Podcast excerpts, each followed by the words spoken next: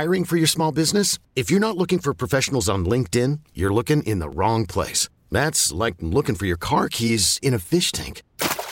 LinkedIn helps you hire professionals you can't find anywhere else, even those who aren't actively searching for a new job but might be open to the perfect role. In a given month, over 70% of LinkedIn users don't even visit other leading job sites. So start looking in the right place. With LinkedIn, you can hire professionals like a professional. Post your free job on linkedin.com slash recommend today. Call from mom. Answer it. Call silenced. Instacart knows nothing gets between you and the game. That's why they make ordering from your couch easy. Stock up today and get all your groceries for the week delivered in as fast as 30 minutes without missing a minute of the game. You have 47 new voicemails. Download the app to get free delivery on your first three orders while supplies last. Minimum $10 per order. Additional terms apply. Kansas City, this is Brad Keller, and this is the home of the Royals, 610 Sports Radio.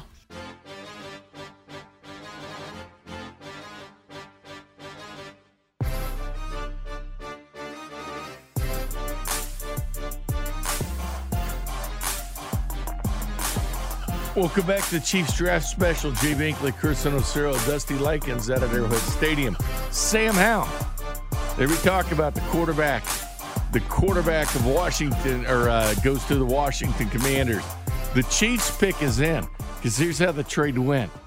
Seattle traded 145 there in the fifth round to the Kansas City Chiefs, and they get pick 158 and 233. So the Chiefs able to get rid of a seventh round pick. They flip flopped in the fifth round, and now they uh, got rid of a seventh round pick. So now they're down to 10 picks. So the Chiefs move up in the draft with the Seattle Seahawks. The pick is in at 145. We'll find out who they get, but it's got to be somebody's right on the radar. Maybe it's Tariq Woolen. I don't know. Maybe because he's not taken. Maybe the. Eh, I doubt. I mean, go, it, it has I doubt be, they'd go corner again. It has to be someone who was like an incredible athlete that just fell, and they just can't believe he fell that far. Like that, that has to be it. I could see it being a receiver, or even a running back. Because has Allgeier been taken? no. Yeah, so it might, it could be end up, it could end up being someone like him. So KC, which was going to have uh, pick Sam Howell finally came off the board at 144. he finally came off the board at 144. There you go. so he- his nightmare, his nightmare draft weekend has ended. So there you go. Darian Kinnard goes to the Kansas City Chiefs. He's an offensive tackle with Kentucky, 6'5, 332 pounds. Ran a 40, 40 yard dash in 5.32. Not that you care about that. But Darian Kinnard, University of Kentucky. There's there's our backup tackle pick right there. Uh, huge. Oh man, he is a yeah, he's a big boy. 6'5, 338 pounds. Yeah, So- he is a big boy. So the Chiefs go corner and now offensive line. You have to wonder when they're going to go offensive line, and this is uh, a pick that they wanted to give. Darian Kinnard, uh, like I said, big dude. He's uh, 6'5", 322. 35 inch arms, which is good. The Chiefs generally like going to be like 33, so yeah, no, he he fits the Oh, yeah, physical it's profile. definitely tackle arms when you yeah, get there. they yeah he he's the kind of guy that they value at tackle. So this is I think this is kind of like their Luke Niang pick from a couple years ago. I think this is that a similar move to that. Well, let's let's go get a guy who fits what we like, and maybe at some point he could be a starter if we need him to be. He was the right tackle in college with the right guard projection. Kinnard possesses, uh, possesses a frame that's very girthy but well proportioned. This from Lance Zierlein, NFL.com. Uh, he was he projected him in round three. Yeah. Like so he this is a, projected him in round three. so this is another one of those getting a guy who whose value was higher than what he was picked at. Let me see if he's on the. Uh, Apparently, his aunt is the first cousin of uh, Dolly Parton. huh? Yeah. It says here on his profile. His aunt is a first cousin of country music legend Dolly Parton. Kinnard's first cousin. Yeah, his his aunt is the first cousin. It's probably like an aunt by marriage Okay. type situation, but still. Do you know what his pro football focus grade was? What was that? 79. What? Whoa. Wow. 79. Darian Kinnard and uh, the bio on him on the Pro Football Focus list.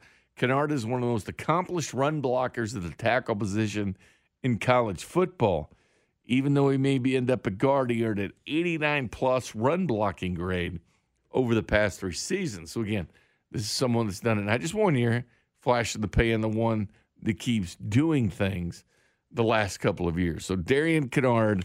So right now I'm in the 250 uh, person big board of Pro Football Focus. Number 10 Karlaftis, 11 McDuffie, 22 Sky Moore, 36 Leo Chenal, 71 Brian Cook, uh, Josh Williams, the cornerback, 117, Darian Kinnard, 79. That's six players out of the seven that are top 100. Yeah. This is and and generally when the Chiefs trade up, it's because like in the case of Mahomes, it was a player that they they had to get. They valued him, they loved him, and they had to get. But this year, just like with Trent McDuffie, it was a player they didn't think would make it as far as they did. And so they were like, hey, let's go get him because someone else is going to figure out that this person's really good. So I, I, feel like this this is a, this is a really good depth pick for them. And just like with Joshua Williams in the last round, this could be a move where if we develop him, he can turn into a good starter for the team and maybe end up being a real steal later on if he becomes you know, good enough to a point where he's a big asset for us. So I actually like this pick. This to me is, is kind of similar to, to Lucas Niang from a couple years ago. And Darian Kinnard uh, from the CBS seven round mock draft uh, from Ryan Wilson. He has him going the second round. Wow. Like he picked him to the second round. Yeah, that shows you why they traded up to the top of the fifth to go get him. And so now the Chiefs are are done with picks until the three that they have now in the seventh and maybe they trade up again to try to go get another player that falls. But I I really do like this pick a lot. I thought that there was a chance that they could go offensive line here on the third day just for some depth. Uh, this to me is very much in line with what the Chiefs like to do with their line spots. Get someone that can play inside outside. And I, I certainly expect him to be one of the guys in line to be a backup for Lucas Niang should something happen there. Because they they certainly like he's like a Andrew Wiley type. Play inside outside I like him. And uh, Lance Zierlein NFL.com on the official NFL page they put him as a round three selection. That was a lot of value they found there. Again it seems like it's value for the Chiefs. It's like okay who's not taken? Um who who who's not taken? Who are not getting and let's trade him and get him. It sounds like whenever the Chiefs are willing to trade up to get somebody, that's because they're like, "Holy crap, he's still there. What do we do?" Yeah, yeah. I think that's exactly what their what their mindset is when they trade up, and it's like.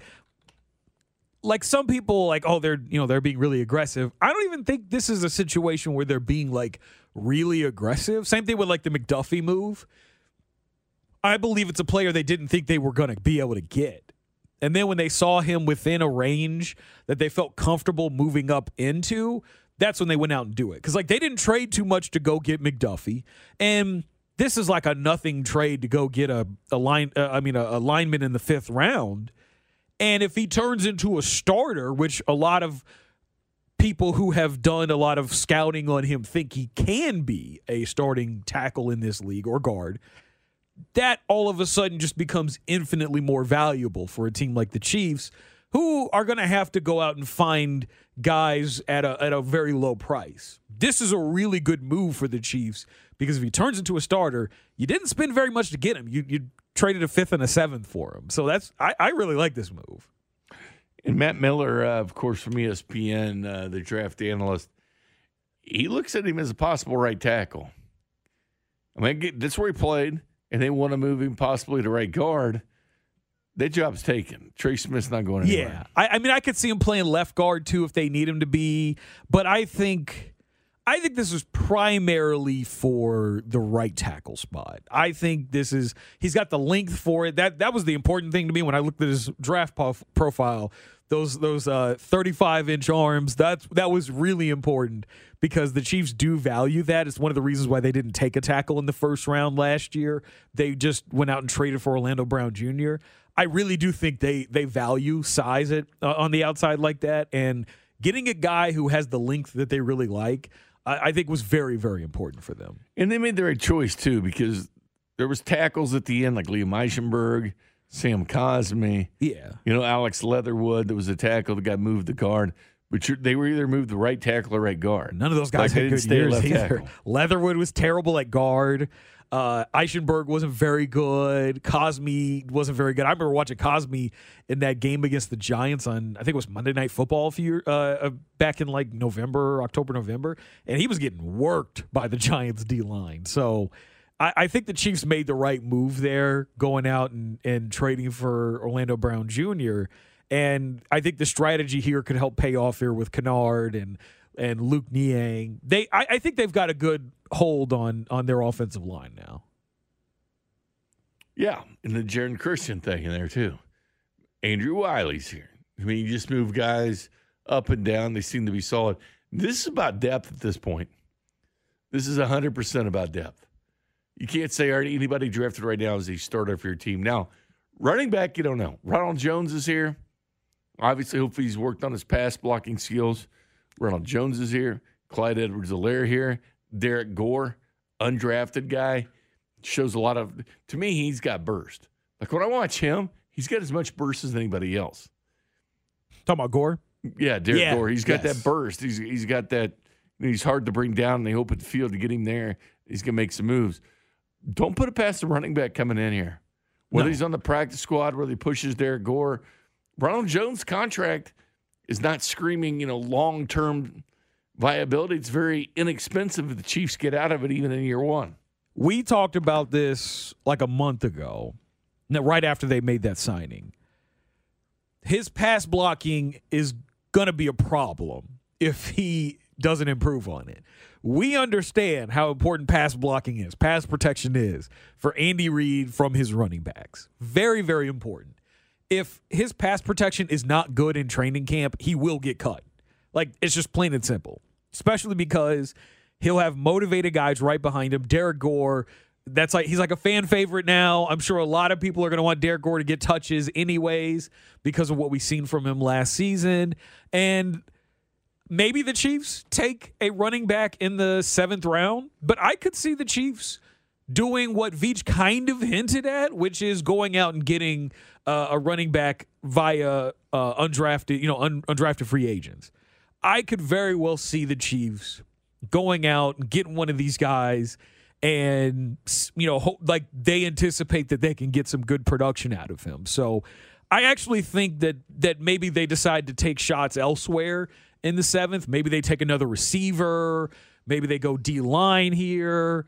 Um, you know, maybe they can uh, maybe take a backup quarterback or something. I could. I mean, they you know they have various ways they can go with it. But I think I could. I wouldn't be surprised if they held off on running back and just waited for the undrafted free agents to hit the market. Good stuff. We'll take a time when we come back. Dusty Likens had a chance to catch up with Sky Moore, George Karlaftis, and Trent McDuffie for a few comments by them. We'll have those for you next. You're listening to Bink's NFL Draft Special on 610 Sports Radio, brought to you by Window World, the official window of the Kansas City Chiefs.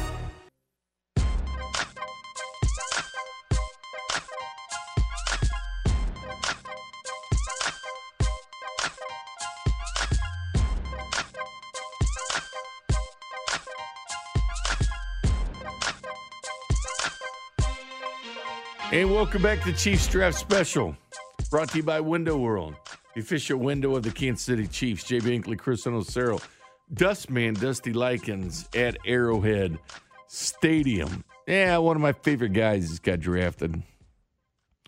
Tyler Allgeier, the running back out of BYU. I just, You were mocking him to the Chiefs in the fourth round. dude, he's Every a power back. single mock draft you did. Andy Reid loves BYU guys, man. yeah, he loves. Although they he take loves him the- undrafted and they don't draft many of them. They love guys like him, more power, the more power back style, can catch passes, not super fast. Great I'm- blocker, though. That's the guy you put back great- there to yeah, and protect he, Mahomes. And he loves the pass pro running backs. That's why he always tends to go for the more the, the more bigger style running backs because he likes those guys to be able to pass block. Yeah, no, it, it- he would have made a good. He would have been a really good fit for the for the Chiefs had they got him. Instead, they uh, opted to go Joshua Williams in the fourth and then traded up to get Darius Kinnard at the top of the fifth round. Here's the highlights of round five as we sit now. Sam Howell finally comes off the board to Washington, uh, the first pick of the fifth round. Then Darian Kinnard, uh, the outstanding offensive lineman for Kentucky, goes to the Kansas City Chiefs.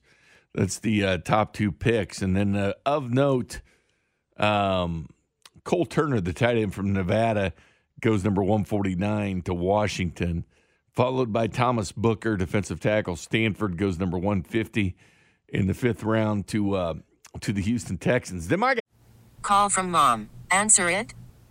Call silenced. Instacart knows nothing gets between you and the game. That's why they make ordering from your couch easy. Stock up today and get all your groceries for the week delivered in as fast as 30 minutes without missing a minute of the game. You have 47 new voicemails. Download the app to get free delivery on your first three orders while supplies last. Minimum $10 per order. Additional terms apply. Okay, picture this. It's Friday afternoon when a thought hits you. I can spend another weekend doing the same old whatever, or I can hop into my all new Hyundai Santa Fe and hit the road.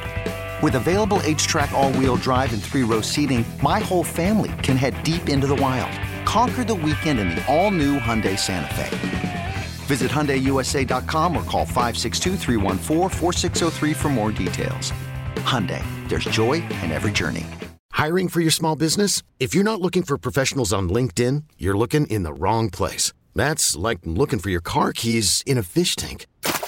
LinkedIn helps you hire professionals you can't find anywhere else, even those who aren't actively searching for a new job but might be open to the perfect role. In a given month, over 70% of LinkedIn users don't even visit other leading job sites. So start looking in the right place. With LinkedIn, you can hire professionals like a professional. Post your free job on linkedin.com slash recommend today. Hey, Tyler Allgeier, uh, the running back at BYU, converted linebacker, Chris, so you know he can hit. That's how you know he's big. Tyler Allgeier goes to Atlanta Falcons. Again, I like the Falcons draft.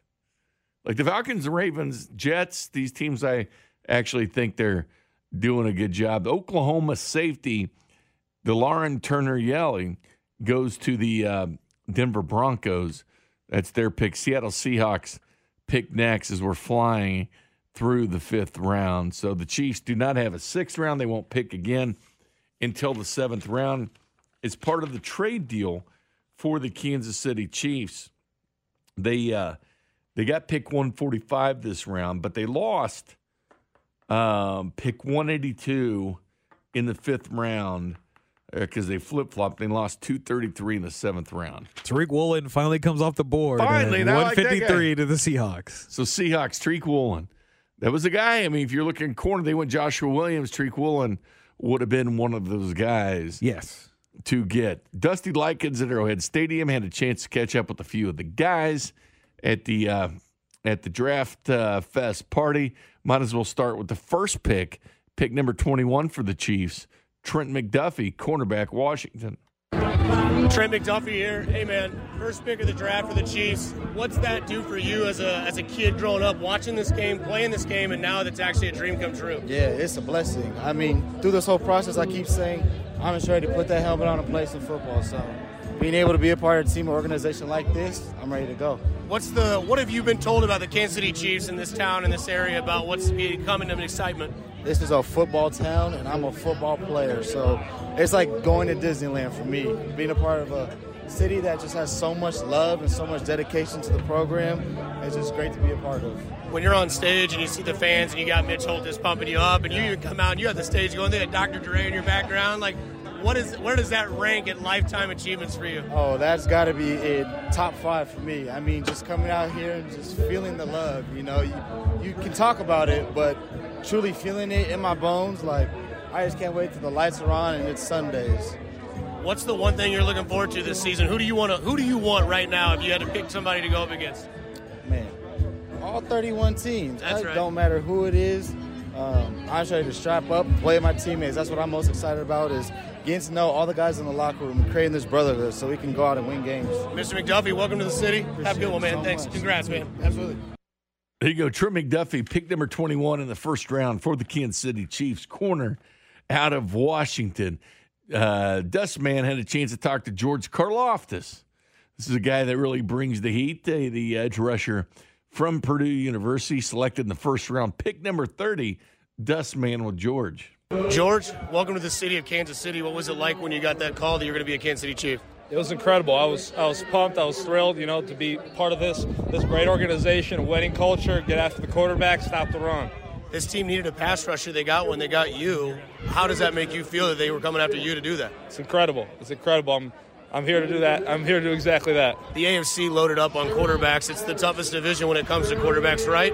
You're a guy that's going to be hungry, I'm sure. What does today mean, seeing all these fans, being at Arrowhead, feeling all that vibe, and then getting ready to go out for a season? It's incredible having all the support behind you. You know, uh, couldn't be more excited. Are you ready to hit somebody right now? Absolutely. That's right, man. Hey, good luck with the season. Congratulations, George. Thanks, man. You bet.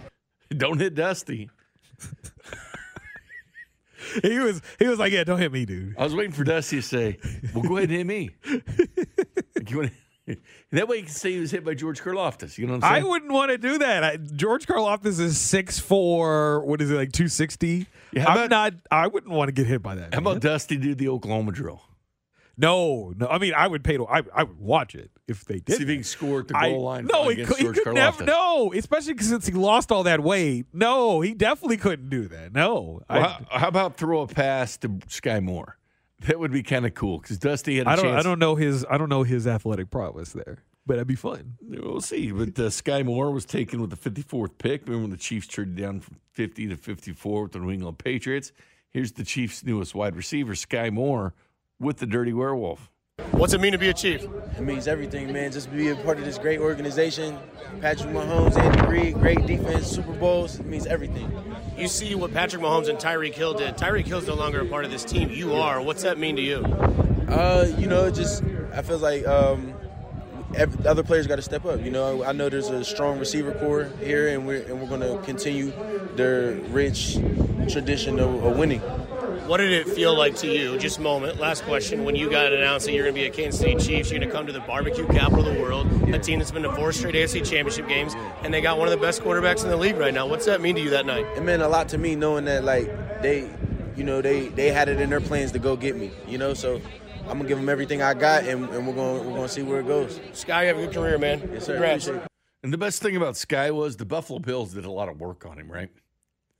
Yeah. And not only that, like they may have wanted Trent McDuffie. They ended up getting Kaiir Elam, but the Chiefs jumped ahead of them. I think they were hoping that that McDuffie would keep falling. The Chiefs have been playing hammerjack to the Bills. Yeah, I yeah, really I think so. Yeah. Veach is like totally putting him over his knee and spanking him. You know what I'm saying? I'm, I expect when they traded up to get Kaiir Elam, I was thinking, I bet you that they were hoping they were going to get McDuffie. yeah, I mean, I absolutely love it. I absolutely love it. I bet you they were hoping that. Brian Cook, the hard hitting safety from the University of Cincinnati, was selected by the Kansas City Chiefs in the second round, pick number 62. We'll have his coach on in about an hour, Luke Fickell at Cincinnati, learn more about Brian Cook. But here's Brian Cook uh, when the Dust Man caught up to him. Brian Cook, man, in the NFL now. College days are over. What's that mean to you? It's a new chapter. New chapter. Working my whole life for this. Um, it's a blessing. Thank you for people that you know, my, my support system I got at home, but new chapter, new rules, and no, definitely different. Uh, different Brian Cook. That's an awesome thing to say, man, because you're in a town that I guess is nuts about football. You already see this, right? You got a, a play-by-play of Mitch Holthus who set you guys up. when you hear that you're drafted by the Kansas City Chiefs, what's the first thing that you think about when you think about Kansas City Chiefs? The energy. Yeah, you can tell from you know watching on Sundays. They don't they don't do you justice, but watching on Sundays, seeing when you know you guys score, they like pick- uh, picks, things like things like that. This energy you guys have is it's remarkable. So I think that's one big thing, and energy overwhelms everything. It's just like uh, I'm pretty sure you know kinetic energy and things like that.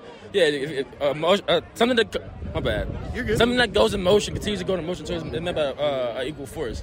So here, I don't equal force to this, so it's gonna keep going. It's gonna keep going. I will tell you this. Um, when you play with a guy like Patrick Mahomes, did you watch that Buffalo game when he scored in 13 seconds?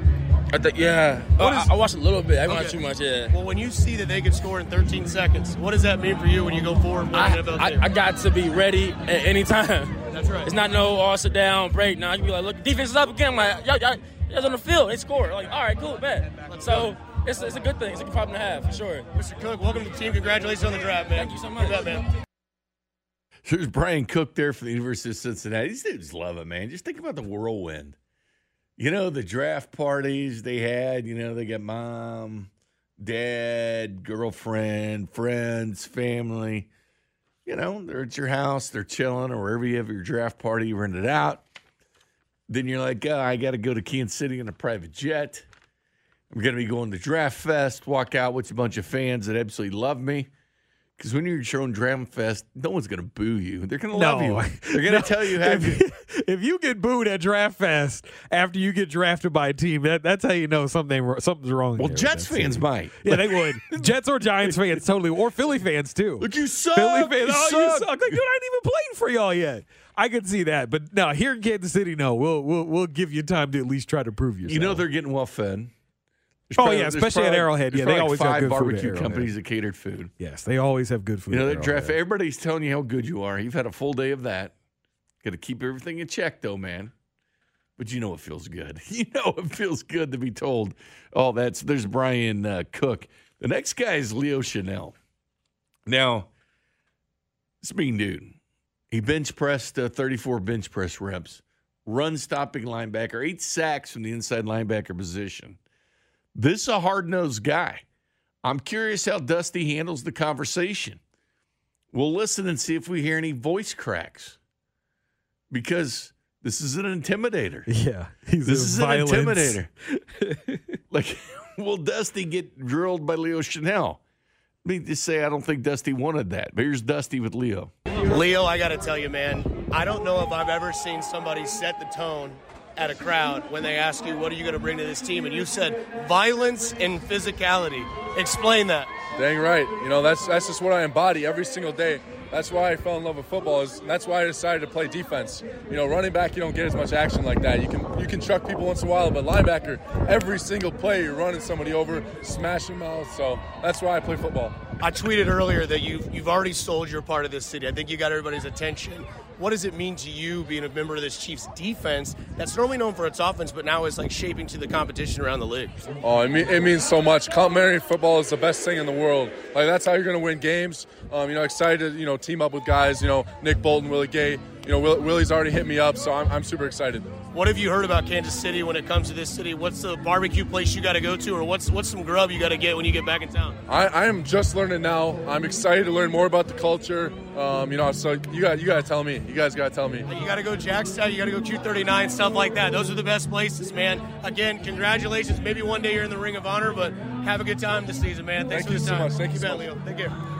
Of course, right, he, so- of course so- he said Jack Stack first. So he did. of course he said Jack Stack So he didn't first. drill Dusty. All right, he didn't hit the dirty werewolf. He was. Did you hear him when he was like talking about why he loves playing defense? He was slapping his hand. Like you can tell that's an intense person to be around. I can't wait to see him on the field. Violence and physicality. Yeah, he was. You could just hear him slapping his hand. I was like, oh yeah, that dude's fine. Like who the hell doesn't want to hear that when you're in your car? yeah, you You're want that driving guy around. on your team. Hey, we just got a guy that wants to bring violence and physicality. Yeah, yeah. That guar- I guarantee it's all the Chiefs needed at that point. They saw violence and physicality on tape. They're like, we need that on our team. Well, you know the Royals are wearing the City Connect uniforms tonight. They have the fountains. Oh yeah. Like here's one question I never heard being asked. Ever. what is your favorite fountain? Now you can't ask the rookies that because they've been Nobody around. knows that. You But can't that- even well- ask Kansas City of that. Well, they probably the, wouldn't know. We're the city of fountains. Do you have a favorite fountain? You've been here your whole life. I have That's too. a terrible question. like, why is it a terrible question? Because you can't name We're very many sit- fountains. Well, I don't know their names. I know where they're You're at. just like that fountain at that one, cro- and then you just name the cross streets. That's all you could do. what the hell is your favorite fountain? I don't have a favorite fountain. I have a favorite fountain. Whatever that one is across from Crown Center, that's a strong We, one. that is strong. That's a You- strong You, could one. use Kauffman Stadium. Kauffman stadiums are very, are- very strong. Fa- is that one? Are they each individual fountains, or are they they just are. one big one? I think the air. My favorite fountain is up north on uh, North Oak up there, right before Vivian. Yes. The Northland Fountain. I think they could actually call it the Northland Fountain. I could be, but it freezes up in the winter. It's very cool. Yeah, Like you get the water, it still goes, but that's it's frozen natural. up. Yeah. That makes it my favorite fountain. well, damn it, we're the city of fountains, man. Get any- yourself Nobody knows fountain. any fountains. It's just that fountain at, and then you name the cross streets. Nobody knows the name saying, of man. fountains. We- We're going to talk to Dusty Likens one more time here, live from Arrowhead Stadium. I'll ask him what his favorite fountain is next. You're listening to Bink's NFL Draft Special on 610 Sports Radio, brought to you by Window World, the official window of the Kansas City Chiefs.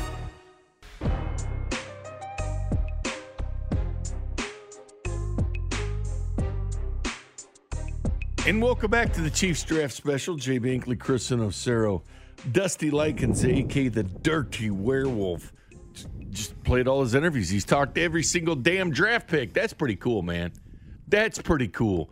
Dusty Likens joins us now from the uh, 23 yard line Arrowhead Stadium because he's made two yards already. What's up, Dust Man? Not much, Binkley. It's uh, it's a little bit of a different scene now. Everything's getting kind of torn down. The you know the players are all inside eating their barbecue. The the tents are taken down. The fans are, are out of here, and now it's just it's just me and and, and your guys' voice uh, here from Arrowhead. They're not waiting for the seventh round, man. What's going on, man? I mean, they got it on the big screen. I've been watching and listening to you guys, just waiting to see who they pick. I know that you're you're anti big hands, but they got the biggest hands in the draft this year that, ju- that they just. Sky Moore.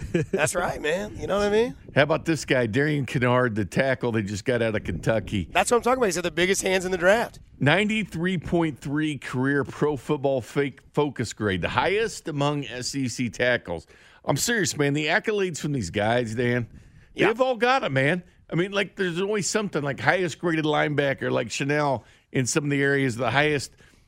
Actually, out of 2,149 linebackers taken since 87, he's got the third best athletic score from that. I mean, it's ridiculous.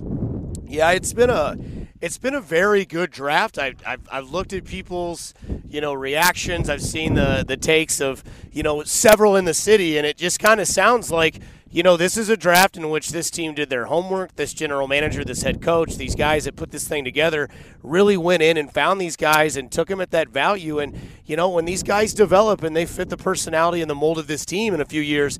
Uh, look back to 2022, man, when they drafted all these cats that, you know, maybe you didn't have on your draft board or maybe, you know, Mel Kiper didn't think would be an impact player. But it seems like the, you know, the consensus of it all is that the Chiefs had done very well. I've seen already, you know, the first two days you get your you get your top fives, and I know the, the Ravens always do well.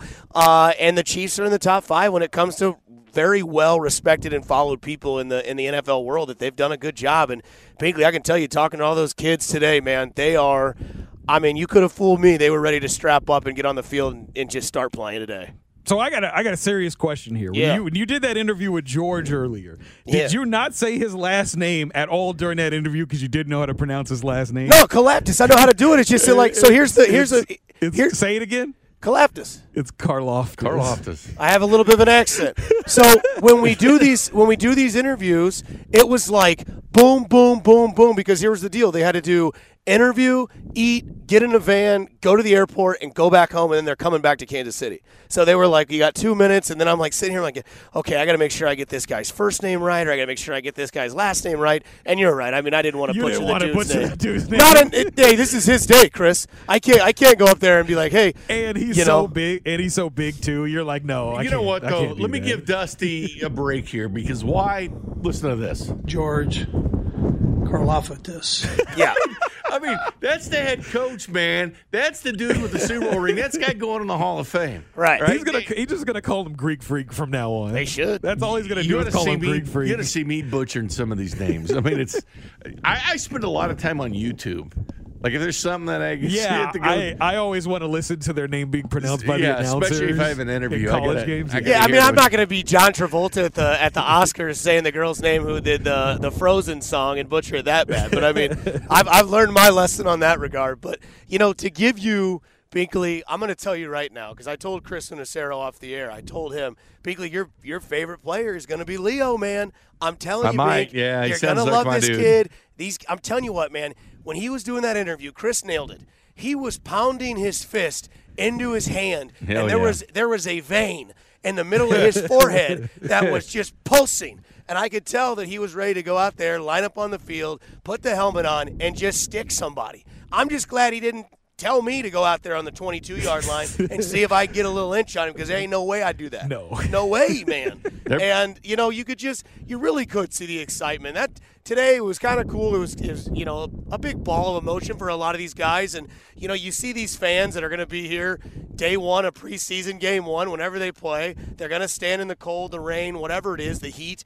And uh, you got to kind of see these guys that can develop into being superstars in the NFL for the first time, raw emotions uh, on a day like today. And I mean, they got on the stage and the support was there, the draft experience is there. What a great weekend.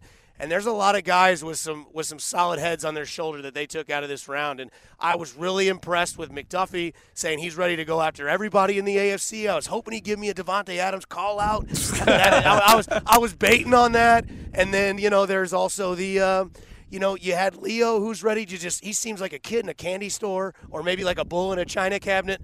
Um, and then, you know, I was really impressed with Sky Moore, man. You know, you ask him about Tyreek Hill, and he just says, I'm ready to just go out there and be a part of this system and do it. And I tell you what, that sounds like a guy that you want on your team that's ready to play with the best quarterback in the NFL and just imagine what you can think about yourself. Like these guys literally three years ago watched this team on the NFL network or watched them on ESPN or, you know, whatever it was.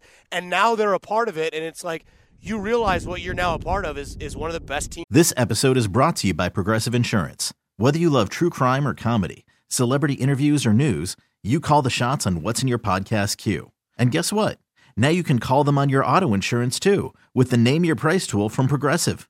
It works just the way it sounds. You tell Progressive how much you want to pay for car insurance, and they'll show you coverage options that fit your budget. Get your quote today at progressive.com to join the over 28 million drivers who trust Progressive. Progressive Casualty Insurance Company and Affiliates. Price and coverage match limited by state law. We really need new phones. T-Mobile will cover the cost of four amazing new iPhone 15s, and each line is only $25 a month. New iPhone 15s? Only at T-Mobile get four iPhone 15s on us and four lines for 25 bucks per line per month with eligible trade-in when you switch. Minimum of four lines for $25 per line per month with auto pay discount using debit or bank account. $5 more per line without auto pay, plus taxes and fees. Phone fee at 24 monthly bill credits for all well qualified customers. Contact us before canceling account to continue bill credits or credit stop and balance on required finance agreement due. $35 per line connection charge apply. Ctmobile.com. Hey everyone, Boomer Esiason here. The NFL draft is behind us, and your favorite team is now gearing up for week number one. The free Audacy app puts you right in the middle of the pro football conversation with the biggest sports radio stations from across the country. The local voices who know your team the best, giving you their unfiltered takes on the current state of your squad. It's always football season right here on the free Audacy app. In football, and you have a chance every year, as long as 15 and Big Red are there, to play for some meaningful games in the end of the season. Yeah, I think you look at these these draft picks and you think about where Kansas City is. This is the fun team to go play for, Right. And it hasn't always been like that. And I I look at a guy like Sky Moore and just talking to his coach earlier is like, can you think of a better place for him to be with Patrick Mahomes, Andy Reid, you know, even the new guys like Juju Smith-Schuster's, MVS, Travis Kelce. Think about all that he can learn just by being in here. But I'll tell you this much, Dusty, with this football team, there's no training wheels like the Jets or Lions. You get drafted by the Chiefs, like the Patriots, like the Steelers, they expect you to perform right away. Yeah, we always hear the story, I think, what, every year? Like, somebody asks the question, like, Andy Reid's playbook is pretty massive, you know? Like, how much have you learned or how much of this have you had? This is a very, I don't know how to say. I know, I know Chris has talked about it before in, in segments that he's done, but this is a very, like, once you get there, like it's all cool for like two or three days. And then once that door closes, it is business, business, business. And I'm over here being all Leo and stuff with my hands. But I mean, when that happens, like as soon as the fun's over, like it's over. Like it is, yeah, draft day, draft weekend, it's all cool. Guess what? Rookie mini camps right around the corner. NFL schedule release is right there. And then it is books, pencils, dry erase boards, and let's go out there and hit some butt. You know, the, the number one thing they, they need to do, and maybe PR's got to chip in on this, Mhm. because every all these draft picks are always asked about their favorite barbecue right away. Yeah. Maybe PR like like like they, they like to tell like you know draft picks and players what questions to expect. Yeah. Well, that's one of them. Might as well let them try it and sample it because they're going to be asked that. I was telling Chris, I'd like to know, Dusty, your favorite fountain because we're the city of fountains. And I know nobody knows names of fountains. I know names you know of fountains. It's Coffin cross Stadium streets, fountains. man. Coffin. But here's the thing: you'll ask any question, anywhere, anytime. I'm waiting for you to be the first media member to ask about a damn fountain. Binkley, you have it Don't on do my, that. Don't waste nobody's time. Binkley, Dusty. you have it on my word and on my name that the next interview I do, I will ask him what your favorite fountain is, and then I'm going to be cussing you out on the phone later because the guy's going to look at me and say, "What the hell is, Is it going to be like a Yadi or Molina type situation? Oh, man, Oof. I don't know. Hopefully he doesn't pull me in by Yeah, my hopefully he doesn't pull your credential off. Yadi needs a bidet after that uh, that day with Dustin. That man, that man pulled me into his. I think we touched noses. Did and you? He said, stu- Whoa. he said, stupid question, and I was like, okay, maybe he's just kidding around. And he No. said, no, that's a stupid question. And I looked at everybody. I said, all right, you know that Homer Simpson gif where he goes into the bushes? Yeah. That was me out of the visitor locker room in Kauffman Stadium. I got the hell out of there, man. I can tell you that much. But no, I mean, uh, you know, I don't.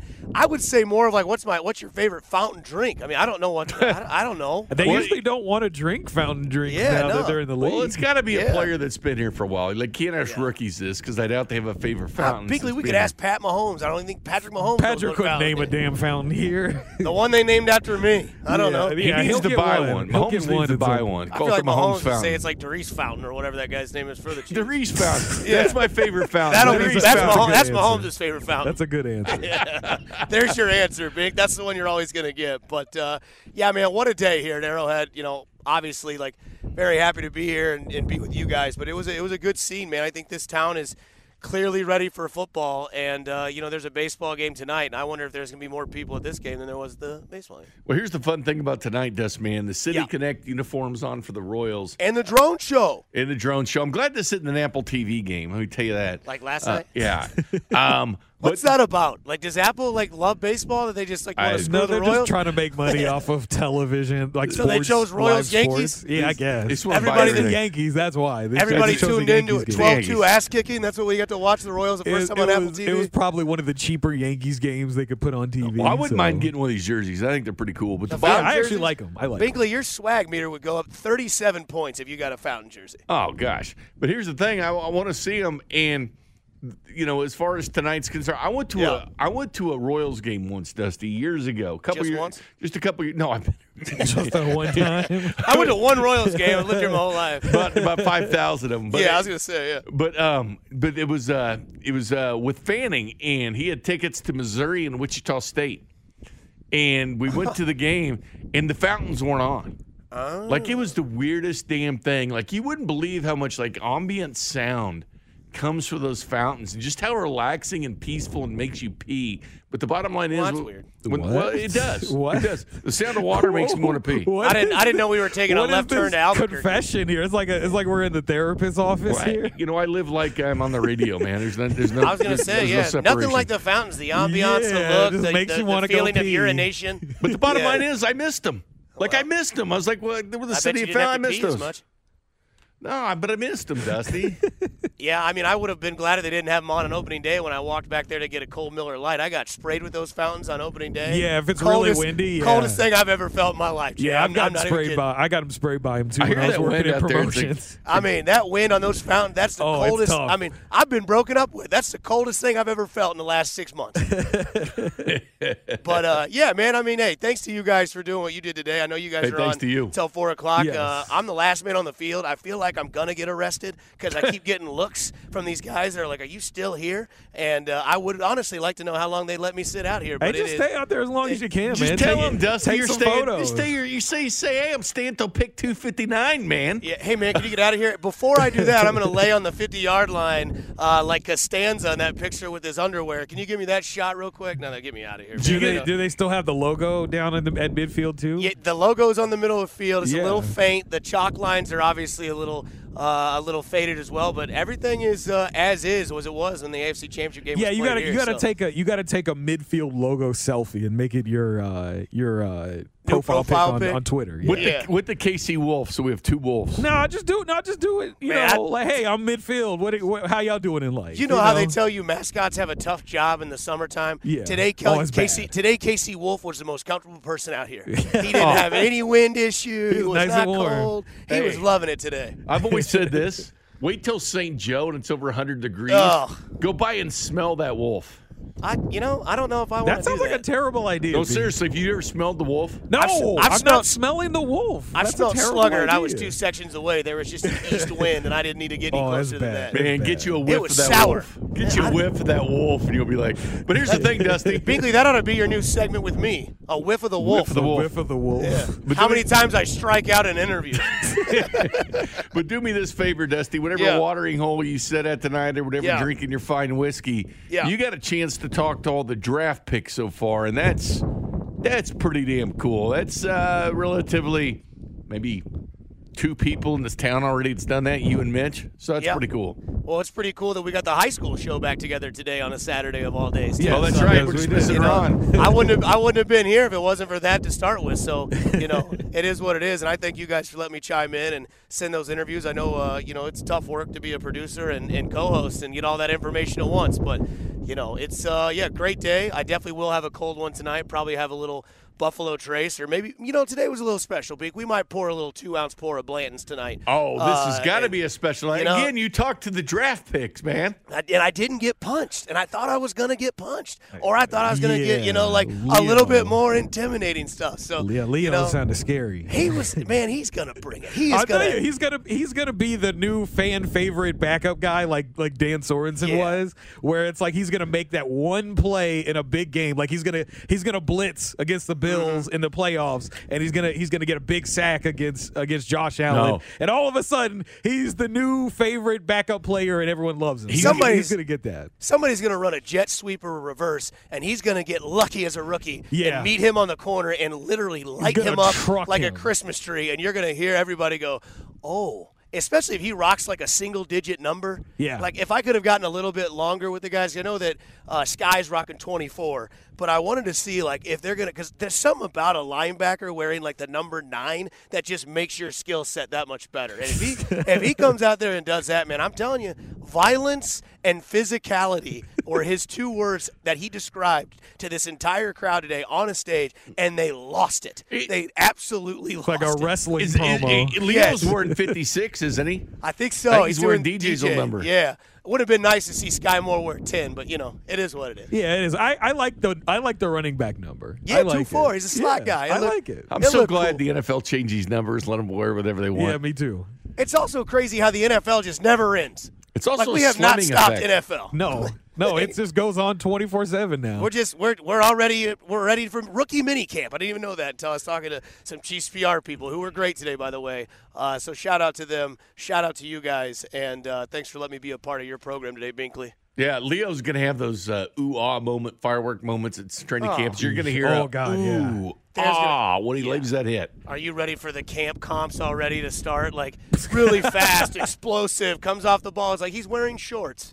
Let's Yeah. let's let's put some pads on this kid and watch him light somebody I, I up. can't wait till I find a seventh round pick and uh, bloviate about him on Fescoe in the morning because I always fall in love with sixth and seventh round picks. You always Yeah, do. well, hey man, I you like know, the underdogs, man. You do. Trey, you, Trey Smith, man. Yeah. Yes. It- we- but we both did that. As a matter of fact, what, you were with me, right, when Mitch Holthus sat, Yeah, sat we down talked about it earlier. and said he thought he'd be starter day one, right? When Yeah. that, that Mitch dropped that on us, he thinks he's already starter. Like Mitch dropped that, and that was 100% correct. Mitch dropped three bombs on us in that interview. He said he's a day one starter. He said his player comp was Will Shields. And then he said that if he's the guy that he thinks he is, he's businessman off the field, on the field, wants to rip your face off. Love it. I mean, what else do you need in a lineman right there? Those are like the three greatest things. He's going to protect your quarterback, be smart, and then when he plays against the competition, he's going to break your face. Wait till some camp battles because the guard, I mean, inside linebackers always have to deal with guards. Imagine when two guys that want to punch you and hurt you, Trey Smith and Leo Chenal, battle it out training camp. That could be fun. What's the Mike Tyson quote? Everybody's tough until they get hit in the mouth. Yep. Yep, Everyone's well- got a plan until they get hit, get punched right, in the mouth. yeah. That, du- that dude on the plane that Tyson punched found that out. And also Tyson with a great quote after that. Social media's ruined us. He said everybody thinks they're going to get away with it, and then somebody sticks up to him. It's like, of all the people that you decide to be a social media superstar, you chose Mike Tyson. I'm not choosing Mike one. Tyson when he's 90. That's I'm never going after Mike Uh-uh. ever. You saw what Will Smith did. He went towards Chris Rock. It was a good play. He, slapped knew he could hell dom- out of him. He knew he could dominate Yeah. Chris Rock. He laughed at the joke, and then he saw Jada's face, and he said, "Okay, I got to do something. I can handle this." I'll tell you what. if it was Dwayne Johnson up there, I bet Will would have been like, "Sorry, Jada." At some point, he's going to like push his walker away and just smack somebody. And at some point, Tyson's going to be known as the oldest man to knock somebody out. He's gonna he's gonna he's gonna be in a wheelchair. He's gonna do a ride by real quick and just Yeah. ride by real fast and just slap Yeah. someone. and still hit you like the force of a Knock dunk you by out, LeBron. yeah, yeah. Well, I'm excited about this. It's been a fun day. Uh, really appreciate your coverage out there at Arrowhead Stadium. And uh, Anytime. Get Well- to somewhere warm now. Oh yeah, I got the car. I got the automatic start, so I'm sure it's going to be in the Oh, heat yeah. mode. So I'll Get get, you- that going. And get you that selfie at the cross Yeah. the goal line, I- I- man. you know, I You're don't at know if I Arrowhead can do it. Stadium. Might as well take a selfie with you I've as you're already crossing got the enough. goal line. I've already got enough videos on the Snapchat All and. Instagram. So All I think right. I think I'm, I don't want to be that guy. I don't right. want to be TikToking out here. No, you got a TikTok on there, dude. Yeah, do like a juju and dance on the, Hey, on Juju. Logo. Hey, man, let me let me do it next to Juju. and We'll see if we can get another interview question. I'll ask him about a fountain. Yeah, do that. He's not gonna know any fountains, but you can. Juju might be a fountain guy. He's You not know. a fountain guy. Doesn't doesn't play me off as a fountain He guy. does but not, yeah. because I, don't know if there's the very many fountain guys here in Kansas City. I bet he TikTok in a fountain. I mean, yeah, I probably would. yeah, and then he'd be a fountain guy. Yeah, but he wouldn't know the name of that fountain. He might. It's Juju. No, he wouldn't. Eh. Juju doesn't have a precedent of being a fountain. Juju Smith Fountain. Come on. Ugh, that's funny. Dustman, enjoy Yeah. your weekend. Enjoy some fine whiskey tonight after talking all those draft picks. You've earned it. Hey, you guys take care. Thanks for having me on, and uh, get out of there safe, and have a good weekend for you guys too. All right, man. See you later, Dust. See you later, Dusty. Later, later. What what a fun time he had out there at Arrowhead Stadium. Sounds like a lot of people had fun out there. If I'm him though, I'm chaining myself to the goalpost till pick 259. You know, like I ain't leaving. I ain't leaving until they make that final Dude, selection. I, I would totally stay out there on the field. I, I tell you, I would absolutely have one of the security guards out there take a picture of me at, at midfield on the logo, and that would be my gloat. Like, hey, I got a pretty damn cool job. You know, that's what I would do. Uh, some more picks have been coming through here. Um, D'Marco Jackson, Appalachian State inside linebacker, goes at 161 to the Saints.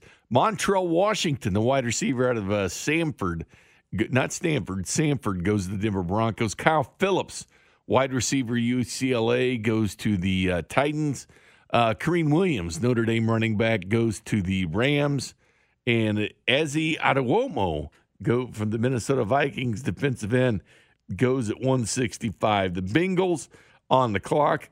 Again, rounds three through six, five minutes to pick. We get to seven, four minutes, fast and furious. And by the way, Chris, it's where the cards are turned. I've never seen a card turned in faster than the Lions did with Aidan Hutchinson. Yeah, they do. I mean, dude, they dude, they sprinted up They there to like, get their, "What?" their home state guy. They didn't think they'd had a chance at him early on when that started trending toward Travon Walker. They probably had the card You know, ready well before. Dude, I've never they seen had it. Aidan's name on that card. They were like, "Hey, just here, here you go." Like, just they turned it in right after the right after the Jags had had uh, Travon Walker. I mean, that first round was going so fast, the first 10 picks, and when he trades or anything, then boom, it just all went to hell. It was that's actually why it was so entertaining because I, I remember when they were it was like pick six. I'm like, we're like barely even half an hour into this thing. We're already halfway. We're already past the halfway point of the top ten. Like usually, you remember back in the day when it was 15 minutes around. They would take forever with the first round. The first round would be like five hour five hours long, and now they are not playing like they just went fast and furious. All these guys knew who they were going to get. The Texans, like, yeah, let's get Derek. The the Jets were like, oh, Sauce is right there at four. Let's go take him. Like, it was very surprising that they were that all these teams just knew immediately who they were going to get. The draft rolls on. Once again, the Chiefs will pick in the fifth round. We'll have that for you. Sixth uh, round, then we'll take a little bit of break. Uh, Chris and I will talk to Luke Fickell, the head coach of Bryan Cook, coming up at 2.30. Do all that next. You're listening to Bink's NFL Draft Special on 610 Sports Radio, brought to you by Window World, the official window of the Kansas City Chiefs.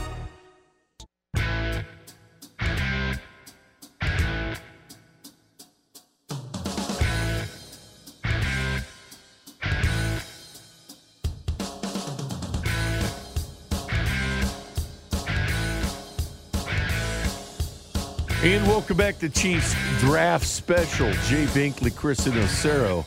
Uh, Dusty Likens has been out at uh, Arrowhead Stadium for us today at the uh, Draft Fest 2022. But the show brought to you by Window World, the official window of the Kansas City Chiefs. Draft Day 2022. It's kind of winding down. Chiefs have four picks left one in the fifth and three in the seventh. And I like the seventh round picks, Chris, because I may be one of few in the world, but Mike Catapano, it was one of those You guys. were a fan of that guy. He made the team, right? He did. He did make the team. Nick You you were Allegretti started the Super Bowl being a seventh round pick. He wasn't. I mean, let's like look, look, look. Allegretti started in one of the worst performances we've seen Mahomes have because of that offensive line. Still a so- starter in the Super Bowl. Yeah, I wouldn't brag about that.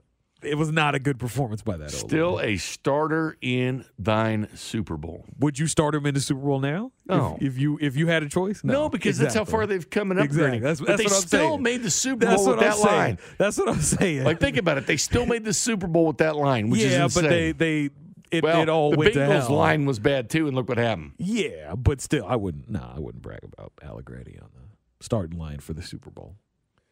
Seventh round picks. Uh, Dana Hughes wants a seventh round pick. He had, he had he had he had time in the league. He stayed with the Chiefs for a few years, so yeah. Seventh Dana, round pick. Dana Hughes, is my favorite seventh, seventh round pick. Yes. Um, here's the seventh round picks of the Kansas City Chiefs since 2010. Uh, BoPete Keyes, 2020. I wanted him to be good just because of that that nickname. I really I was like, come on, I want to I want BoPete to be really good because I love that. I He's love gone. nickname. Nick Allegretti, 2019. He's here still. Da'Ron Brown, wide receiver, 2015. Remember that one? Because some of these years I don't remember round him. I don't remember him. 2014 didn't have a seventh round. Mike Catapano, defensive end, 2013. Everybody loved him in training camp. You might have to say top three seventh round picks since 2010. Jerome Long, 2012. Was he D line? Defensive tackle, yeah. Defensive- yeah, okay, yeah. Junior Hemingway, 2012. He made the team. Yeah, he did. You'd have to put him maybe at number two out of this group at seven round picks. Mm, I mean, he was on the team for like what a year or two. Yeah. He wasn't, he wasn't around very long. Shane Bannon, the running back back in 2011. Yeah, he didn't. No. As far as seventh round picks for the Kansas City Chiefs. Yeah, not a great crop. So yeah, I would you know Catapano one, Hemingway two because they actually made the team. I don't. I don't think Jerome made the team. No. Some of the uh, fifth round picks um, last season, it was Noah Gray and Cornell Powell. Noah Gray was the guy, of course, that made the roster. Cornell Powell made the practice squad. The year before that, Mike Danna. Mike Danna's been a good fifth round pick. That's the 2020 uh, fifth round pick for the Chiefs. 2019, the Chiefs did not have a, a, fifth round pick. They did have two six rounders and Rashad Fenton and Darwin Thompson. Okay, not bad, six round picks. Go in that direction. And uh, 2018, they did not have a fifth round pick. Uh, Tremon Smith, the wide receiver uh, at Central Arkansas, was their six round pick. So was Kahlil McKenzie uh, that year, the defensive tackle at uh, Tennessee. Remember, was an offensive tackle, then moved the defensive tackle. Ukeme Eligwe, the linebacker, remember him? Georgia Southern? He was the fifth round pick back in 2017. 2016, The fifth round pick was Kevin Hogan, the first fifth round pick. Remember Kevin Hogan, the quarterback at Stanford? That was back when Ended we were bouncing like, around, started in Cleveland after that. That was back when people were trying to convince themselves that all these late quarterbacks that the Chiefs were bringing in were going to be the successor to Alex Smith, like Aaron Murray or or uh, Tyler Bray. Like you had an uprising of Chiefs fans who were like, "Oh, Tyler Bray is going to be the next quarterback for the Chiefs." That was the first fifth round pick. Also, there was Tyreek Hill. That fifth round pick worked out all right. Yeah, I'd say it worked out fine. Yeah, one of the best top two receivers in the league. Yeah. That was 2016. 2015, the first round pick was DJ Alexander. Had a cup of coffee, good special teams player for the and James O'Shaughnessy, who ended up uh, you know been playing in Jacksonville in the fifth round. 2014, Aaron Murray, stand up former quarterbacks. Aaron Murray out of Georgia, was the fifth round pick in Man, he 2014. just he watched his girlfriend dump him and then start dating Hosmer. Hosmer, and now yeah. they're married and yeah, that's what he's best known for. Yeah, he's best known for having his girlfriend leave him Yeah. and then go get with uh, Eric Hosmer. A girlfriend that moved here to do TV. moved here to do TV, and then she broke up with him and upgraded to a better athlete. Round five in 2013, Sanders Commings. 2012. I liked I liked Sanders. I wanted Sanders I- to be I was fine because like he him. was like a hybrid safety corner. I wanted him to be uh, a good backup for like Eric Berry, but yeah, he didn't. He didn't pan out. 2012, round five, DeQuan Menzie. Two, oh man, the great quarterbacks from fifth round just keep coming. Round five, 2011, Ricky Stanzi. So we got Stanzi, Murray, and Kevin Hogan. Dude, do you remember? Do you remember? In I remember watching uh, training camp that year. Uh, in training camp, and like they were reporting at Chiefs training camp that uh, supposedly uh, Ricky Stanzi was impressing everybody at training camp, and that he could potentially be the quarterback of the future for the Chiefs. I remember hearing that on ESPN doing the training camp reports, and I was like, "That's BS." Uh, like, there's no way he's the quarterback of the future. for the Also, that same year for Stanzi, Gabe Miller, linebacker out of Iowa. I don't know. Or no, linebacker out of Oregon State. 2010, Kendrick Lewis had some runs with the Kansas City. That wasn't a bad one. And Cameron Sheffield. Oh man, it wasn't bad until the the Colts game in the playoffs, and he. Ooh. Yeah, he had that Colts game in the playoffs, and after that, it's like you can't. He can't come back. To, it's like Mike Hughes. You can't come back to the city after that one. That 2008 uh, draft class that had the uh, the boast the uh, 12 draft uh, selections. Brandon Carr take it in the fifth round. Then the D2 guy, Grand Valley State. I love Brandon Carr. I loved Carr. I mean, that's a that's a that's a good fifth round pick. Tyreek Hill would be one. He'd probably be two. I loved Brandon. I was so mad when they didn't pay him and he went to the Cowboys. Yeah, I want. I loved Brandon Carr. He was so. He was such an underrated corner here in Kansas City. Oh yeah, hundred percent.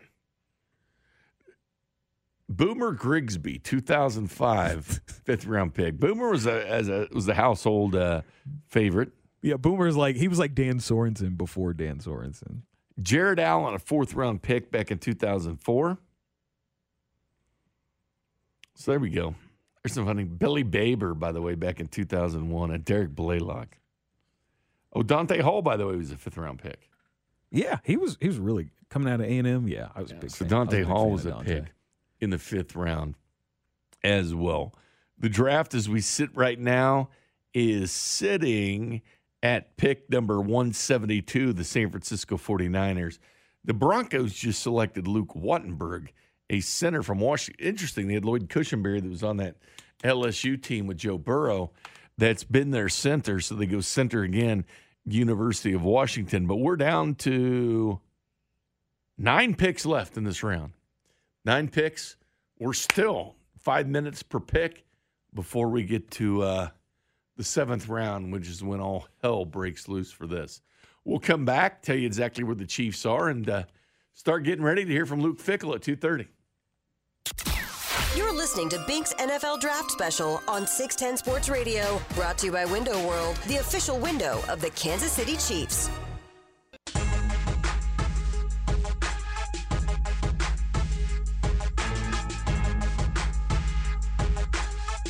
And welcome back to our Chiefs draft special. Jay Binkley, Chris Uno Cero with you. We had Dusty Likens at the 25 yard line at Arrowhead Stadium just a little bit ago. Of course, the uh, Chiefs will have another pick here coming up soon, and three picks in the uh, in the final round. The uh, players have met the media as well. Trey McDuffie met the media on Thursday night and uh, answered the question where he thinks he fits in Spags defense. Honestly, I look at myself almost like a Tyrann Mathieu type of guy, someone who's going to be able to go in and just play a bunch of different positions um, and just help out the team however I can. Um, that's a big thing for me moving forward is just going in there with the mindset of however I can get on the field, however I can help out this team, I'm going to do everything I can to do it. So I know that this organization is has a great defensive mindset. So honestly, very excited to be a part of this team. So it's Trent McDuffie, the 21st pick by the Chiefs, the 30th pick, George Karlaftis. This was him on fitting in the Spags defense. It's relentless. You know, I get after the quarterback, I stop the run, and I feel like I'm a three down player. I'm an all around player that can do everything and anything that's asked of him. You know, so I think I bring that to the table. I feel like I'm very, very consistent, and I feel like the best football, my best football is ahead of me. You know, so I think those are those are kind of the, the attributes of my game that I think the Chiefs were most excited about. You know, I've, I've only been playing football for about six, seven years now, so so I'm really excited to develop, to be under you know great, great system, have great teammates, great organization. I couldn't have asked to be in a better situation. And here's GM Brett Veach when asked about Trent McDuffie and George Karlaftis. Here's uh, Brett Veach on Trent McDuffie. Trent's a guy that can come in here day one. I mean, he's he's wired the right way. Um, extreme, you know, knowledge of the game. Um, three-year player, three-year starter, um, and it was, a, you know, certainly a position that we wanted to address. Here's uh, Veach on Karlaftis. Came on strong at Purdue. Another young guy that has a ton of upside, can play a little inside and outside for Steve, and uh, relentless motor. Uh, and again, just a guy like like Trent that's going to come in and, and be ready to contribute on day one. Now, you always hear this too. It's always the big question how much do you love football? I mean, it's been the big thing now. That's what these teams want to know. How much do you like it? You just doing this, and all of a sudden you get your eyes on something else. I can't imagine making pros and not loving football. I mean, how do you get to that point? I mean, some guys are just like naturally. But you gotta love the talented. sport when you get there. Yeah, I get it, but if you want to be great in the NFL, yeah, I agree. Like Yeah, it's of hard. You gotta love it, or you're gonna get you're gonna get hurt. Yeah, because if you're not there giving 100, percent you're gonna get hurt. Yeah, you're going to get hurt, or you're just going to get passed up by guys who maybe not may not be quite as talented, but work much harder than you and learn much better than you do, and eventually you end up watching from the sidelines. There's, there's probably a ton of players who were incredibly physically talented, but didn't quite get the game uh, as much as they should because they didn't put the work in, and they got passed up by someone that probably wasn't as talented as they were. So I do think that exists for sure. Here's George Karlaftis on his love for football. I love everything about it. I love the offseason. I like the mental and physical challenge and strain that you know the, the chess game. I like every single play is a single challenge. You know, both pre-snap, you know, after the ball snap, during during you know the play. You know, whether it's executing your assignment, making the play, doing the right thing, having the perfect technique, and trying to do that over and over and over again and being perfect. You know, that that that challenge drives me. You know, because you do a sport, you know, like a, a, sport that's repetitive over and over and over again. Eventually, you know, you get a pretty good rhythm going. And with this, you have a you have a different stimulus every single time and, and a different challenge every single play. So that that's what that's what I love about it. But on, on top of everything else, you love the locker room, right? You love the connection and the bond you make with the teammates and and everything that comes with that. Guy says all the right things, all the right things. Uh, there was some national love on Trent McDuffie, the first overall pick. Here's Chris Sims on McDuffie. And man, I love Trent McDuffie. I, I don't know how what, what's there not to like about Trent McDuffie. You know, again, another guy that I think you can legitimately, not want to say another guy, like we've talked about these a ton, where he's different from Marcus Jones is this guy can truly do both, right? I have no questions that this guy can play outside corner too.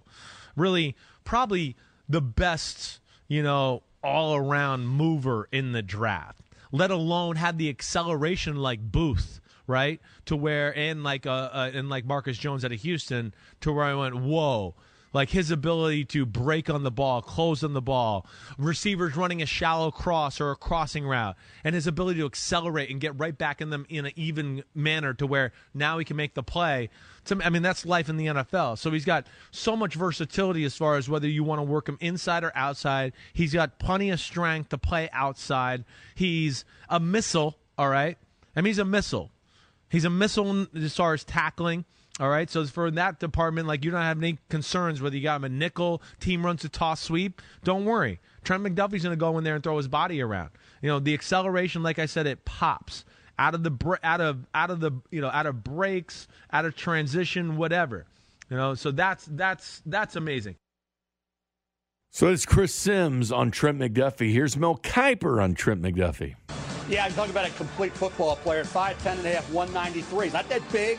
He ran 4'4'4. Doesn't have real long arms, short arms, but this is a kid only had a couple interceptions. So you say, how are his ball skills? I'm not concerned with his ball skills. He made plays on the football. He's a guy diagnoses things very quickly.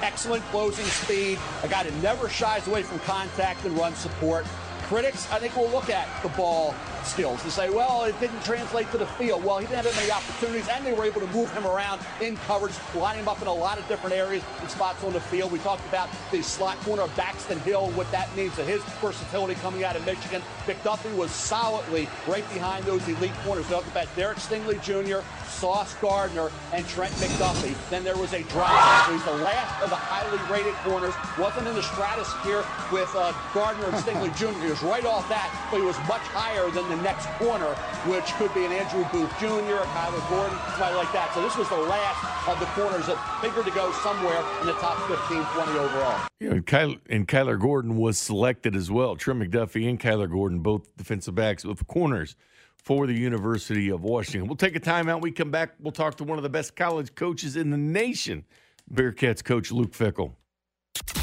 You're listening to Bink's NFL Draft Special on 610 Sports Radio, brought to you by Window World, the official window of the Kansas City Chiefs.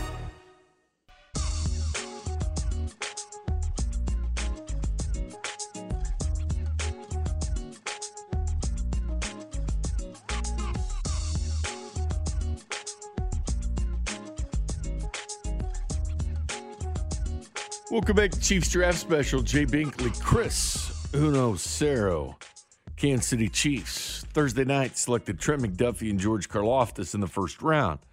Sky Moore and Bryan Cook in the second round. Leo Chenal, the outstanding linebacker, in the third round. Joshua Williams goes in the fourth round. And uh, Darian Kinnard goes in the uh, fifth round for the Kansas City Chiefs. Just a few minutes We'll talk to the head coach, Bryan Cook, of the Cincinnati Bearcats, Luke Fickell, who has six p- picks at that point. And uh, and now, though, we'll, we'll, talk to Luke in just a little bit. But uh, Coach Brohm, head coach of Purdue, the head coach of George Karlaftis, joins us now on the home of the Kansas City Chiefs to talk about George Karlaftis. Coach, good morning or good afternoon. Yes, sir. Good afternoon, guys. Good afternoon to you too. This guy, uh, George Karlaftis, I think Kansas City fans are really excited about him at the Draft Fest today. He, he was in Kansas City uh, for that, and he's got that kind of hard nosed attitude that I think a lot of this the, people in this town will like. Well, without question, I think he's going to fit in perfect uh, with your ball club. Obviously, you have a championship level team, and uh, George is uh, really a relentless player, uh, gives unbelievable effort, uh, works at it, probably the hardest work I've ever coached.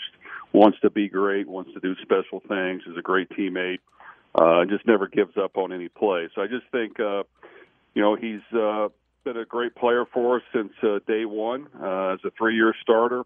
Uh, he plays injured, he plays nicked up, uh, and he's going to work extremely hard. He's got that type of personality as well that if you just tell him, hey, George, this isn't good enough. You can do way better. He's going to figure out a way to to get way better and, and, and put in the effort and time to do it. So I just think he's uh, excited to be there, excited to be a part of it, and he's very thankful for this opportunity. George was incredibly productive as a true freshman. Uh, seven and a half sacks. That's really rare for an edge rusher at the collegiate level. Why do you think he was able to acclimate to that level so quickly? Well, I think his work ethic is number one. You know, really, George has not played a lot of football. Came uh, moved over from Greece, probably maybe his freshman year, might have been his first year playing football. So he still has a lot to learn and, uh, and a lot of areas to grow. So when we got him, uh, even though he was highly recruited, uh, he rolled early. Uh, when we first brought him in, we were a little shocked that we thought he'd be a little farther along and more developed right off the bat. So we put him on a plan, and really in four months, he transformed his body like no other player we've ever had. So we knew right then, hey, this guy's going to work at it now. He's going to put in the effort and he's going to put in the time.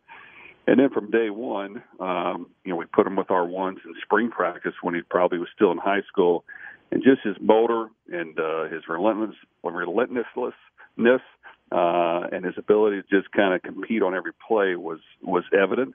And uh, because of that, he played very good at a high level his first year. And I think even the first half of the season, he played good, but it wasn't until the latter half where you said, "Oh, geez, this guy has made great strides and really played at a, a very, very high level the last half of his freshman season." You know, one thing too that I really like at the pro day at Purdue, you know, it's 23 degrees, I think it was. There he is without the shirt off running. I mean, that's it shows a little bit of toughness right there. Well, that's the type of guy he is, and uh, you know, he's just a, a very pleasant personality to be around. He's very humble. Um, you know, we've never had anything off the field or anything anything close to ever happening. Uh, he's not going to be rude to anybody, uh, and I just think uh, the blue collar approach and his ability to go along with it, and his hunger to want to be great are great traits that you that you want in somebody uh, who, who's very talented. He's one of those guys, and you hear it all the time with football players. You know, first one in, last last one to leave. You know, guys talk about that right away, but he literally seems like that's be who he is. It's exactly who he is, and you know sometimes you think everybody says that about everybody, and uh, you always try to uh, accentuate the positives, but that actually is who he is. I mean, uh, you know, we we didn't have anybody in the building that worked any harder than him, including quarterbacks. Um, you know, he studied it. Uh, he wanted to be great, and he knew he had a little ways to go just because he hadn't played a lot of football. So he just wanted to work at it. And I think, you know, getting to that that level, uh, and he's going to be extremely well coached on every little detail of what they want done. He's going to be going against great competition, and in my opinion, he'll probably have way more one-on-one blocks there than he did for us. I mean, he was somebody who was by far our best player and just demanded a lot of attention this past year, and always had extra guys blocking him. And even with that, uh, never got frustrated. He he understood that uh, he may not have the numbers that he had before, but uh, you know he had plenty of pressures. He was in the backfield a lot. He had numerous ways that he affected the plays, and he gave our other guys a chance to at least have a chance to make plays talking to Purdue Purdue Boilermakers head football coach Jeff Brohm. You you just brought it up about how he was getting a lot of double teams this year and whatnot, and teams were actively trying to prevent him from being a problem in the pass rush. Obviously, once you go to the NFL, tougher competition, uh, you know, guys are much longer, taller, stronger than they were at the collegiate level. One of the things you kind of hear a knock on him is the fact that he's not quite as long as some of these other edge rushers. Do you think that's something that he's like going to be able to get past without any real issues because of the work ethic and attitude that he has? Well, I think uh, every rookie's going to come across some some struggles at some point, and he'll have those. Uh, but he's going to work through it harder and faster than anybody. The thing I'll say about George is you know, a lot of these guys, I guess defensive ends that got drafted higher, you know, have that speed element to their game. I think George's strength is he's he's a power rusher who has speed, but he's got unbelievable power. Uh, he had a high broad jump, a high vertical. He's strong in his lower body. He's going to get up underneath guys. He's going to be physical with them, and he has an uncanny ability uh, with that to to affect the passer. So I just think it's a little bit different uh, type of rush than maybe the weak side defensive end or the speed rusher. He's more of the power rusher uh, with speed elements when he has to, and and, and at least some moves along the way. Uh, but he's just going to give you a high motor, and uh, as you guys know, at that position. Uh, yeah. You know that, that can be very effective. Well, it's the perfect fit for him because they need somebody. This this division's loaded with quarterbacks like Russell Wilson in Denver, Justin Herbert uh, with the Chargers the one guy I compare him to, and you got to be careful with comparisons because no one, you know, no, yeah. you do because you'd rather be compared to than have a comparison. Maxx Crosby with the Raiders, not you know, know how much film you've watched of him, but he reminds me a lot of him. Just that relentless motor. You knock him down, they're coming right back up. But you know, as an offensive lineman, you've got a full day's work because he's not going to quit. And, and you're exactly right. And I think, uh, you know, we actually played against Maxx in college here, and he was at a smaller school. And actually, you know, he did a great job when we played against him. Uh, he definitely, you could tell he was the best player on their defense. Uh, and I think, you know, George going against the competition we had each and every week, uh, which was a very tough schedule, was our best player. So he just got a lot of attention. He still was effective. Uh, you know, uh, the interesting thing, I mean, we he had one year, second year, where he had a high ankle sprain, which, as you, uh, you guys who cover football, sometimes yeah. it takes three, four, or five weeks. And he came back the next week, and while he shouldn't have played, he taped it up. He went out there. He wasn't near as effective, but he didn't care. That's just kind of how he is. And I know if Coach Reid or uh, Coach Spag or even Coach Cullen say, "I need you to do this. You need to suck it up and do this." You're, you're not going to find anyone that's going to blink. Uh, uh, easier than than he than he won't, and he'll go out there and, and figure out a way to hopefully get it done. Coach, it's been a, a, real pleasure talking to you. I remember watching you back at Louisville as a quarterback, and of course, uh, uh, a long career in the National Football League as well. And you're certainly uh, uh, well on your way as a great head coach in college football. I greatly appreciate your time, sir. Well, it looks like you guys had a great draft and oh, yeah. already a great uh, team, and good luck, you guys. We'll be following you close now. All right, Coach. Yeah, thanks Thank a you. lot. Have a good weekend. Thank you. There you go, Coach Jeff Brohm, right there, the Purdue boy. Oh, I, for, I forgot that was Jeff, the quarterback for Louisville. Oh, yeah, man. I mean, he was a stud at Louisville.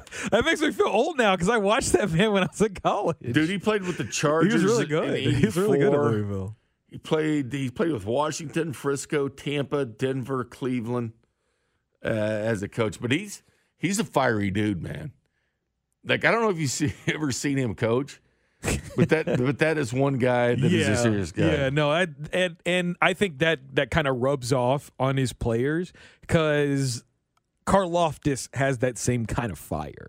He has that he has that uh, that relentless attitude about him, and I think that is one of the biggest reasons why the Chiefs were were all about him because that was a guy who just kept trying, and you could see it on tape when he's getting double teamed uh, this past season at Purdue, like he wasn't giving up. Guys were going to go out there and they're going to try their best to slow him down, and he still got over 50 pressures just because of that yeah, attitude. 54 and 117 it's a ton of pressures for a guy at the collegiate level, yeah. and to constantly be putting pressure on quarterbacks, even though you're getting double teamed. Like we've had guys here, like I, I, know that there's been times where people have kind of questioned the effort of like Chris Jones when he's getting double teamed, or Frank when he's getting double teamed.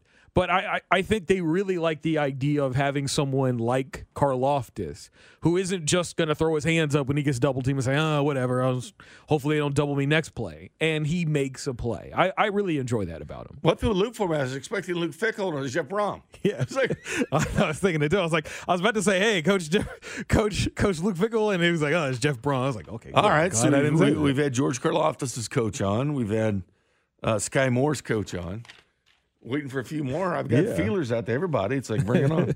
yeah, here's the tale of the tape so far in drafted players, Chris, uh, through five rounds. SEC 48 guys, Big 10 31, Pac 12 18, ACC 13. That's really low. Bringing the up ACC. the rear, Big 12 with 12. That's really low for the ACC because not all those Clemson guys and Florida State guys. That's really low. 48 from the SEC, man. Yeah, yeah. I mean, of course, half of them are Georgia. Yes, I'm saying they had like what was it like? I think they had like nine players taken in the first three rounds. Would they have like five players taken in the first round? Yeah. Like, it was crazy. Like you had both defensive tackles, you had one of their edge rushers.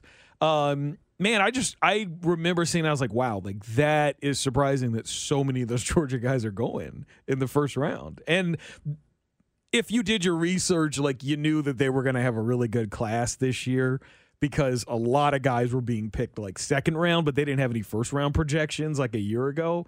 Now they have a, have a bunch of guys going in the first. And what we might do is uh, we'll take a time out here, Chris, when we come back.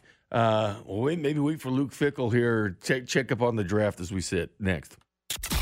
You're listening to Bink's NFL Draft Special on 610 Sports Radio. This episode is brought to you by Progressive Insurance. Whether you love true crime or comedy, celebrity interviews, or news, you call the shots on what's in your podcast queue. And guess what? Now you can call them on your auto insurance too with the Name Your Price tool from Progressive. It works just the way it sounds. You tell Progressive how much you want to pay for car insurance, and they'll show you coverage options that fit your budget. Get your quote today at progressive.com to join the over 28 million drivers who trust Progressive. Progressive Casualty Insurance Company and Affiliates. Price and coverage match limited by state law. You could spend the weekend doing the same old whatever, or you could conquer the weekend in the all-new Hyundai Santa Fe. Visit HyundaiUSA.com for more details. Hyundai, there's joy in every journey.